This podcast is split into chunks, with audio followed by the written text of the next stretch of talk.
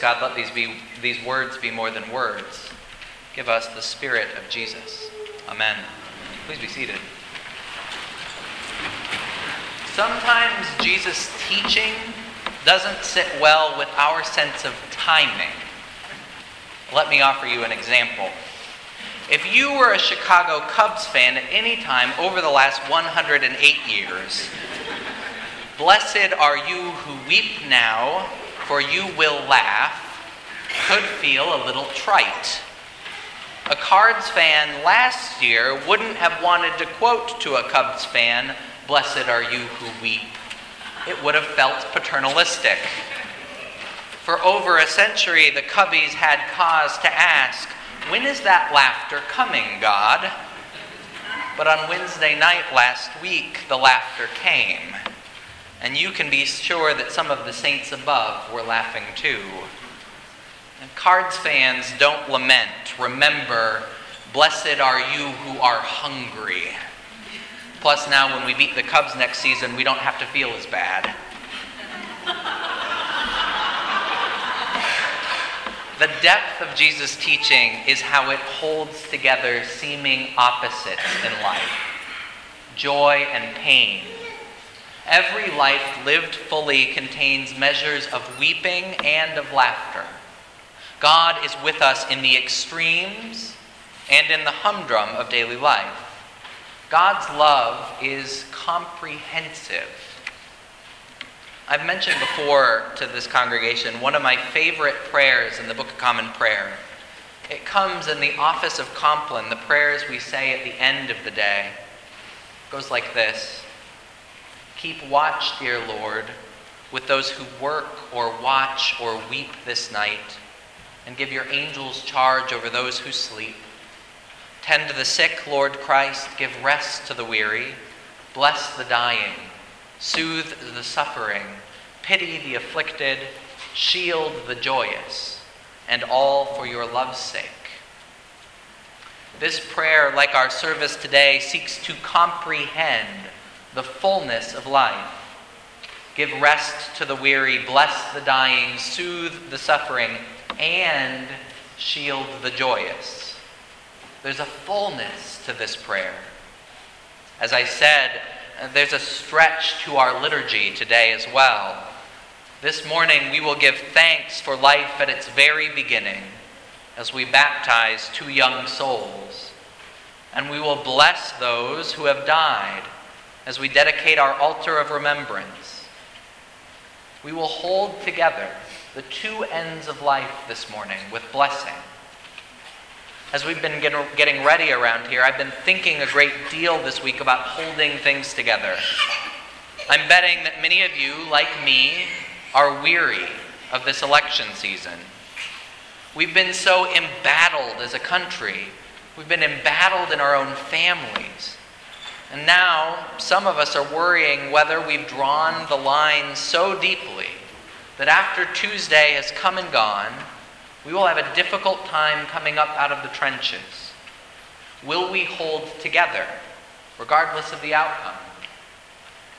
In the midst of last week came the feast day of Richard Hooker, the theologian with a funny name, who lived in a divided day. You might wonder what a, uh, a, a, a theologian of his day back in the Elizabethan time has to say to our own. And by the time that Hooker was ordained, the Church of England had been Catholic, Protestant, Catholic again, and Protestant again. And it finally settled with Queen Elizabeth I somewhere on middle ground. But Richard Hooker saw, and he described a unique giftedness in this middle way. The via media, he said. This middle way had a giftedness to it. And the prayer for his feast day includes this phrase, which is drawn from his writing God, grant that we may maintain that middle way, not as a compromise for the sake of peace, but as a comprehension for the sake of truth. There's a fine distinction there, but an important one. Grant that we may maintain the middle way, not as a compromise for the sake of peace, but as a comprehension for the sake of truth. There's that word again comprehension. As Anglicans following from Richard Hooker, we speak of the virtue of comprehensiveness. In one church, we hold together and celebrate Protestant and Catholic traditions. We've held together different perspectives, political parties, and viewpoints.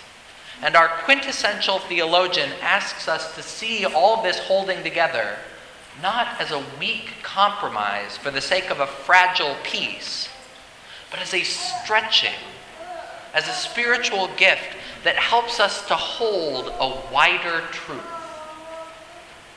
It strikes me that many of those we consider saints lived in a way that was marked by this sort of comprehension. They found ways to hold together difficult opposites. They were present to the highs and the lows of life. Saints seem often to be set apart, made holy, by their ability to see opposing forces and find another way through. The Episcopal priest and contemplative Cynthia Bourgeault seeks that sense of comprehensiveness as she writes about the Trinity in her latest book.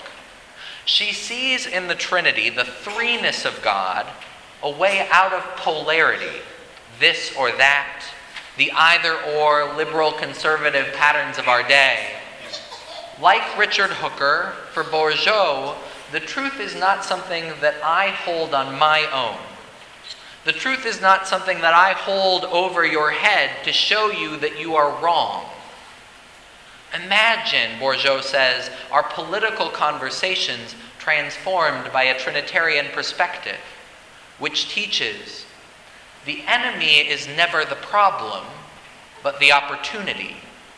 The problem will never be solved through eliminating or silencing the opposition, but only through creating a new field of possibility large enough to hold the tension of the opposites and to launch them in a new direction.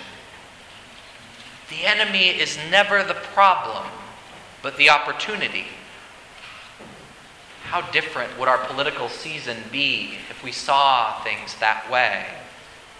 How often do we see our opponents as opportunities? Bourgeault points to a basic wisdom in Christianity. There is always a third way. None of us has a monopoly on truth. Whatever happens on Tuesday, we won't be able to simply dismiss the other perspective.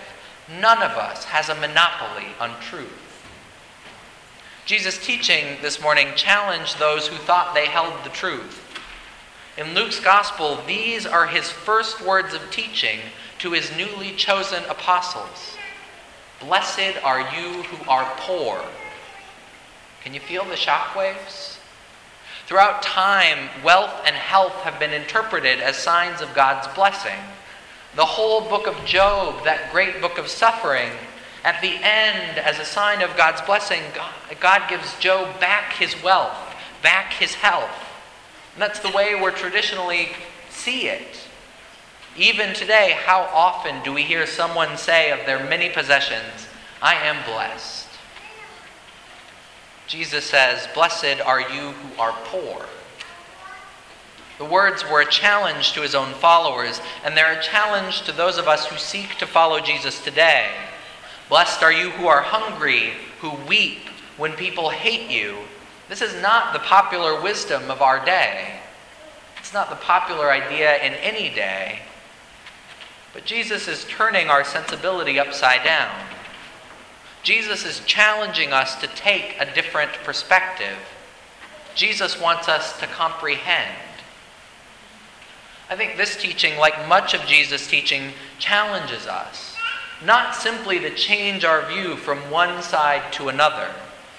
Jesus didn't play those games in his day. He didn't pick one side in a debate over another. Jesus rewrote the playbook. He challenged his followers to grow, to see opponents as opportunities to grow, to wrap our minds around ever widening ideas to wrap our hearts around an ever widening, diverse human population. Love your enemies. Jesus invites us to comprehend.